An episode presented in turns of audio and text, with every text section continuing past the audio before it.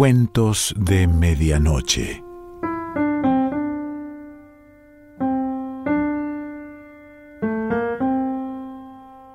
El cuento de hoy se titula Adiós, Pa y pertenece a Joe Gors.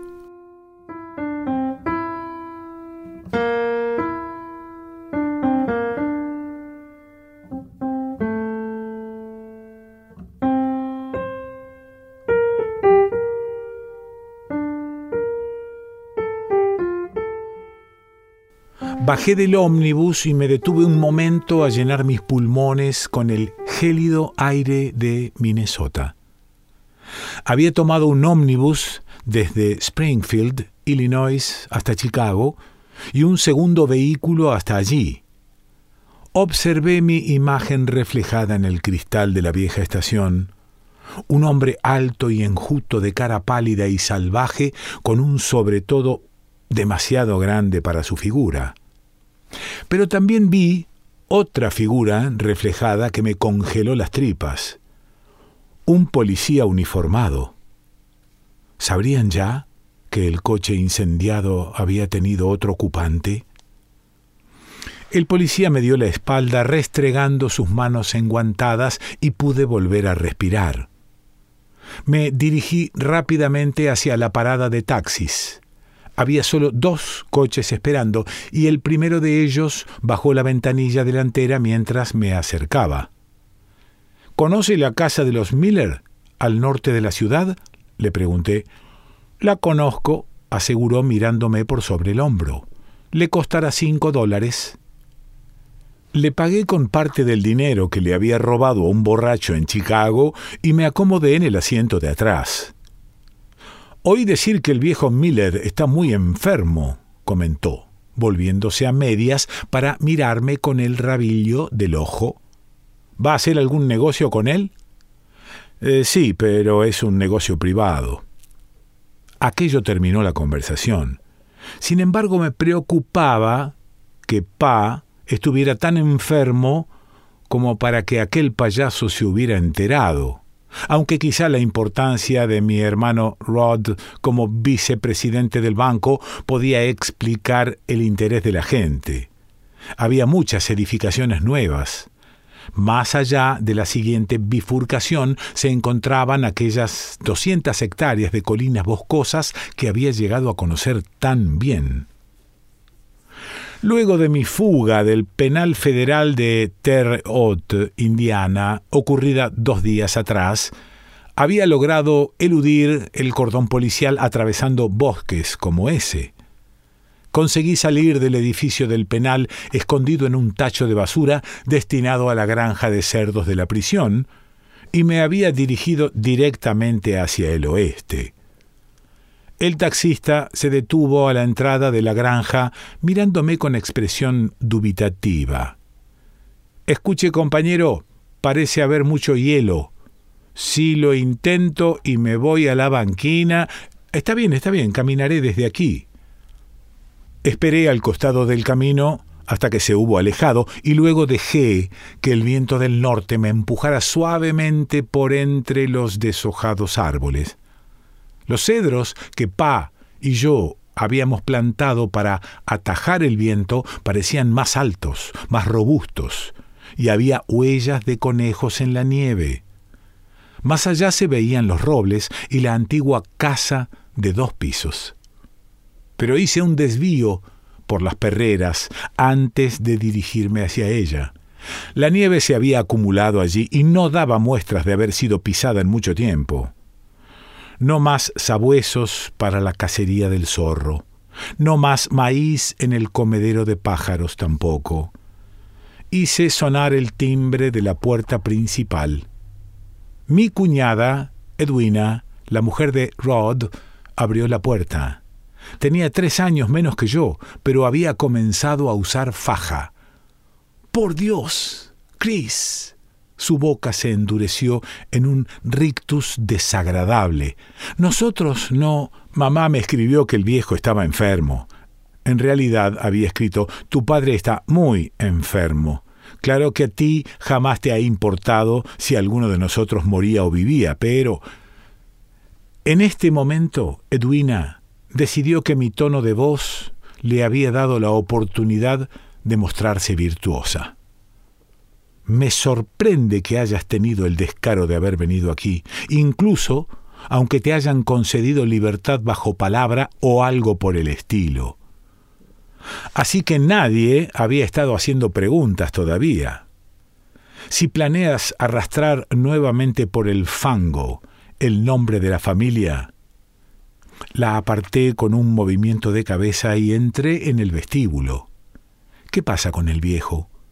Solo lo llamaba pa para mis adentros, donde nadie puede oírme. Se está muriendo, eso es lo que pasa. Lo dijo con cierto tonillo malévolo que verdaderamente me hirió, pero no hice más que gruñir y pasar al living. Mi madre llamó desde el piso superior. Eddie, ¿qué, ¿quién es?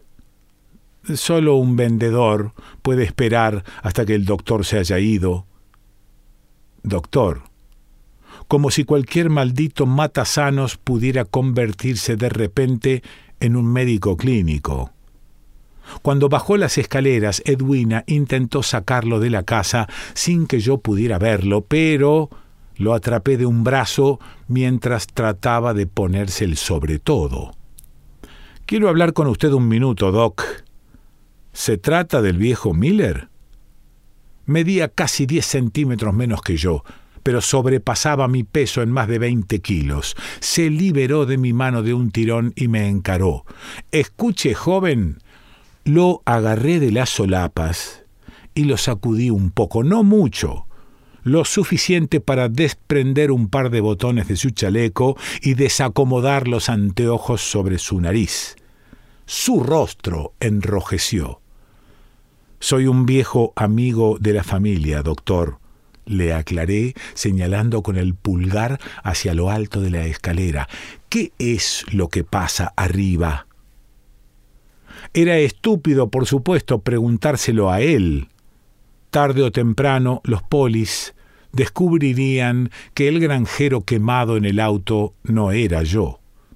Después de todo, y comenzarían a hacerse preguntas. Y esas preguntas llegarían hasta allí. De ese modo, el matasanos comprendería quién era yo. Sin embargo, necesitaba saber si el viejo estaba tan mal como Edwina había dicho y jamás había sido un tipo paciente.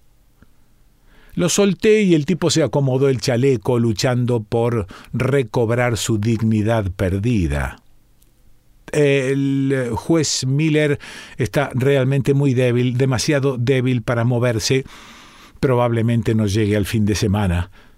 Sus ojos escudriñaron mi rostro en busca de un indicio de dolor, pero no hay nada como una prisión federal para darle a uno cierto control sobre sus emociones. Decepcionado dijo, son sus pulmones, por supuesto. Llegué demasiado tarde. Ahora está descansando tranquilamente. Está bien, dije, agitando el pulgar en dirección a la salida, usted ya conoce el camino. Edwina contemplaba la escena desde el rellano de la escalera. Tu padre está muy enfermo, te prohíbo que... Guárdate las prohibiciones para Rod, quizá funcionen con él. Ya en el dormitorio pude ver el brazo del viejo colgando flojamente sobre el borde de la cama y el humo del cigarrillo deslizándose hacia el cielo raso en una ondulante cinta celeste. Aquel antebrazo, que alguna vez había llegado a tener cuarenta centímetros de perímetro, y había burlado mi defensa, llegando hasta mi mandíbula todas las veces que había querido en jocosos rounds de boxeo, apenas podía sostener un cigarrillo. Aquella imagen me produjo el mismo dolor que hubiera sentido al ver un buen sabueso zorrero destruido por un gato montés. Mi madre se levantó inmediatamente de la silla en que se encontraba con el rostro pálido como la cera. La abracé. Hola, mamá. permaneció rígida entre mis brazos, pero yo sabía que no intentaría deshacerse de ellos, al menos no allí, en el cuarto de Pa. Él había girado la cabeza ante el sonido de mi voz, y la luz de la lámpara se reflejó fugazmente en su sedoso pelo blanco. Sus ojos mostraban el celeste pálido y puro que tienen las sombras de los abedules sobre la nieve recién caída. Chris, dijo con voz débil, Hijo de perra, muchacho, me alegro de verte. Es lo menos que puedes hacer, maldito perezoso, dije sinceramente. Por lo que he visto te has vuelto tan vago que hasta te deshiciste de los sabuesos agregué, mientras me quitaba el saco y lo colgaba del respaldo de la silla, aflojándome la corbata. Es suficiente, Chris, intervino la vieja, tratando de sonar cortante. Solo voy a sentarme un rato aquí, mamá, la tranquilicé. Pa no duraría mucho más, lo sabía, y debía aprovechar cada instante que pudiera pasar con él. Ella comenzó a caminar hacia la puerta, pero se detuvo en el umbral, luego se volvió y salió rápidamente, quizá a telefonear a Rod al banco. Durante las siguientes dos horas fui yo quien llevó el peso de la conversación. Pa simplemente yacía en el lecho con los ojos cerrados como si estuviera dormido, pero cada tanto intervenía remontándose a los viejos tiempos, las trampas que montábamos cuando yo era un niño, el enorme ciervo macho que lo había seguido a través de los bosques. Cuando su carrera como abogado culminó con el nombramiento de juez, mi padre y yo comenzamos a separarnos. Yo tenía veinte años y era demasiado salvaje, demasiado parecido al joven que él había sido, solo que yo continué en la misma senda. Alrededor de las 19, mi hermano Rod me llamó desde el pasillo. Salí a su encuentro cerrando la puerta tras de mí. Rod era algo más alto que yo. Tenía hombros anchos, huesos grandes y un tremendo corpachón de atleta, pero le faltaban tripas. Mi esposa me contó las inmoralidades que le estuviste diciendo. Aquel era su mejor tono de ahora vas a escucharme. Hemos discutido esto con mamá y queremos que te vayas de aquí esta misma noche. ¿Ustedes quieren? Mientras el viejo esté vivo, esta casa les seguirá perteneciendo, ¿no es así? Rod me lanzó un golpe con el puño cerrado Tratándose de él tenía que ser con la mano derecha. Yo lo bloqueé con la palma de la mano y lo abofeteé dos veces con el dorso, una de cada lado de la cara, sacudiéndole la cabeza de un lado a otro y arrojándolo contra la pared del corredor. Podría haberle dado un rodillazo en la entrepierna y luego golpearle la nuca con ambas manos juntas, y tenía ganas de hacerlo, pero me contuve la necesidad de huir de allí antes de que lograran localizarme. Me roía las entrañas como una comadreja. Lo único que hice fue apartarme de él. Tú, tú, animal, asesino. Se había llevado ambas manos a las mejillas, como podría haberlo hecho una mujer y tenía los ojos desorbitados teatralmente. Te has escapado, jadeó. Escapado, eres un fugitivo de la justicia. Exacto, y seguiré siéndolo. Te conozco, muchacho. Los conozco muy bien a todos. Lo último que querrían es que los polis me atraparan en esta casa. Traté de imitar su voz. ¡Oh, qué escándalo! Pero deben de estar persiguiéndote. Creen que estoy muerto, les dije llanamente. Tuve un accidente en una carretera helada de Illinois con un coche robado. El auto volcó y se incendió, quemándose por completo conmigo adentro. Su voz era un susurro. deformada por el horror. ¿Quieres decir que que había un cuerpo en el coche? Exactamente. Sabía lo que estaba pensando, pero no me preocupé por contarle lo que había sucedido realmente, que el granjero que me llevaba hacia Springfield había resbalado, estimulado como estaba, en una franja de hielo en el camino, haciendo volcar el auto y muriendo de golpear contra el volante. El resto fue muy sencillo. Lo único que tuve que hacer fue tomar sus zapatos, poner uno de los míos en su pie y dejar el otro a cierta distancia. En lugar de explicarle dije, tráeme una botella de whisky y cigarrillos y asegúrate que la vieja y Eddie mantengan la boca cerrada si alguien pregunta por mí. Abrí la puerta para que Pa pudiera oír y continué. Bueno, gracias, Rod. Es hermoso estar en casa de nuevo. Permanecí despierto las últimas treinta y siete horas que Pa vivió, levantándome de la silla solo para ir al baño o para escuchar desde lo alto de las escaleras cada vez que oía sonar el teléfono o el timbre de la puerta, y cada vez que eso ocurría me decía a mí mismo, esta vez sí. Pero mi suerte no me abandonaba. Si solo se demoraban hasta que Pa muriera, estaría a salvo. En el momento mismo en que aquello sucediera, me largaría de allí. Rod y Edwina y Ma asistieron al final de todo, con el médico rondando a sus espaldas para asegurarse de que le pagarían. Finalmente, Pa hizo un débil movimiento con su brazo y mamá corrió a sentarse en el borde de la cama. Una pequeña, erguida y casi indomable anciana. No estaba llorando aún, más bien parecía luminosamente pura. Tómame la mano, Elín. Pa hizo una pausa, recobrándose para el tremendo esfuerzo de volver a hablar. Tómame la mano, así no sentiré miedo.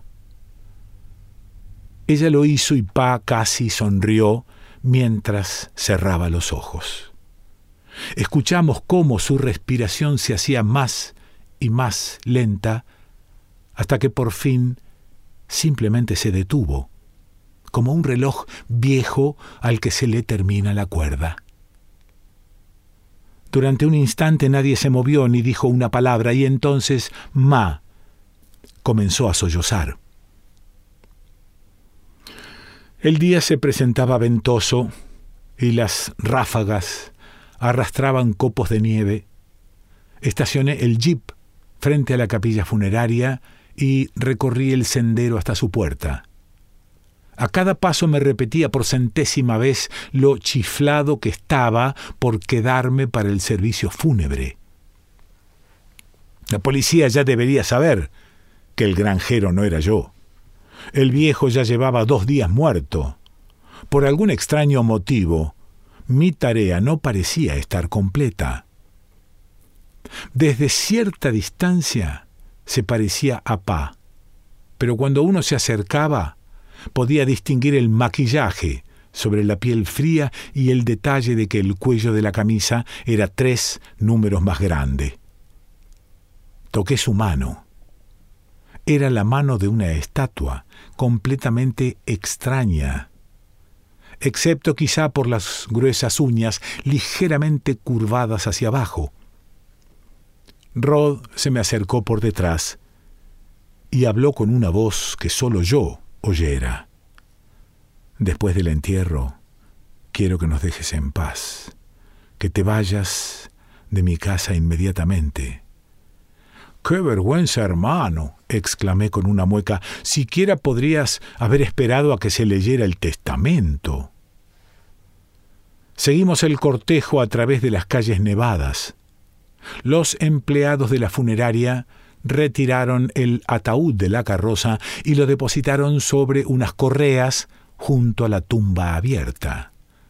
La nieve caía mansamente desde el cielo gris. Me marché cuando el sacerdote comenzó con el responso. Había algo que quería sacar de la casa antes que los deudos llegaran a atragantarse de comida y bebida.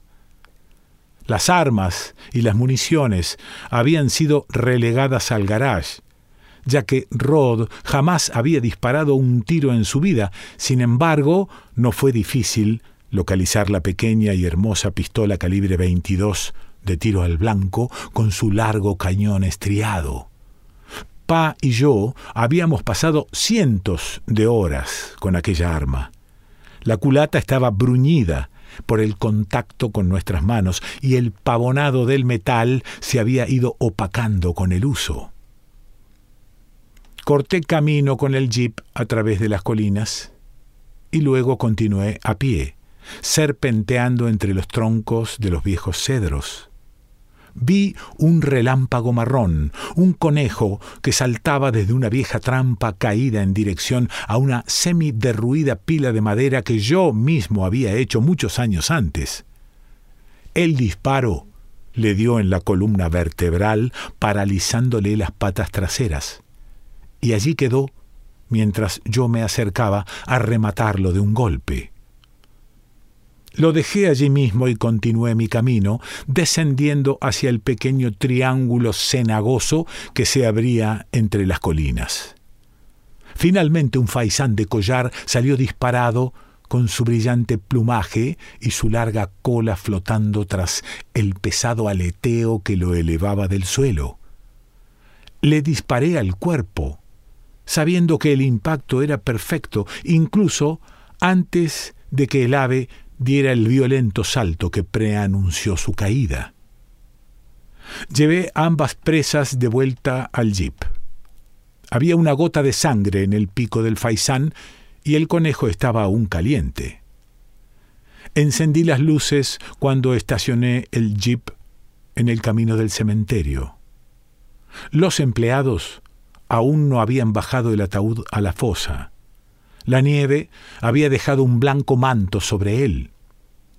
Coloqué el conejo y el faisán sobre la blanca capa y permanecí inmóvil durante un minuto o dos. El viento debe haber sido realmente fuerte, porque repentinamente sentí unas lágrimas corriendo por mis mejillas. Adiós, pa. Adiós a la casa de ciervos fuera de temporada, en el bosque, detrás del arroyo. Adiós al tiro al vuelo a los patos silvestres en los bajos del río. Adiós a las fogatas sin humo y al whisky añejo sorbido lentamente junto al fuego, y a todas las cosas que hicieron mía una parte de tu ser, esa parte de mí que ellos nunca lograrán poseer ni comprender. Me volví lentamente al jeep y entonces los vi. Ni siquiera los había oído llegar. Eran cuatro. Esperaban pacientemente como rindiendo homenaje a los muertos. Sentí mi cuerpo tenso como la cuerda de un violín. Mi mente no se apartaba de la 22 que llevaba en el bolsillo del sobre todo, solo que esa arma tenía tanta potencia como el ladrido de un zorro. Si Pa hubiera sido aficionado por las armas de calibres más grandes, pero no lo era. Muy lentamente, como si mis brazos se hubieran vuelto repentinamente de plomo, puse las manos en alto. Joe Gorse.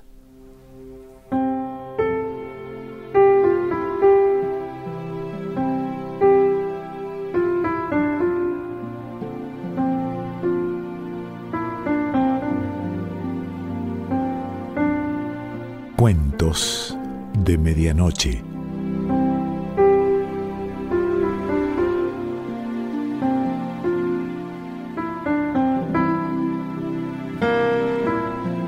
Selección Pancho Mondino. Idea y lectura Quique Pessoa.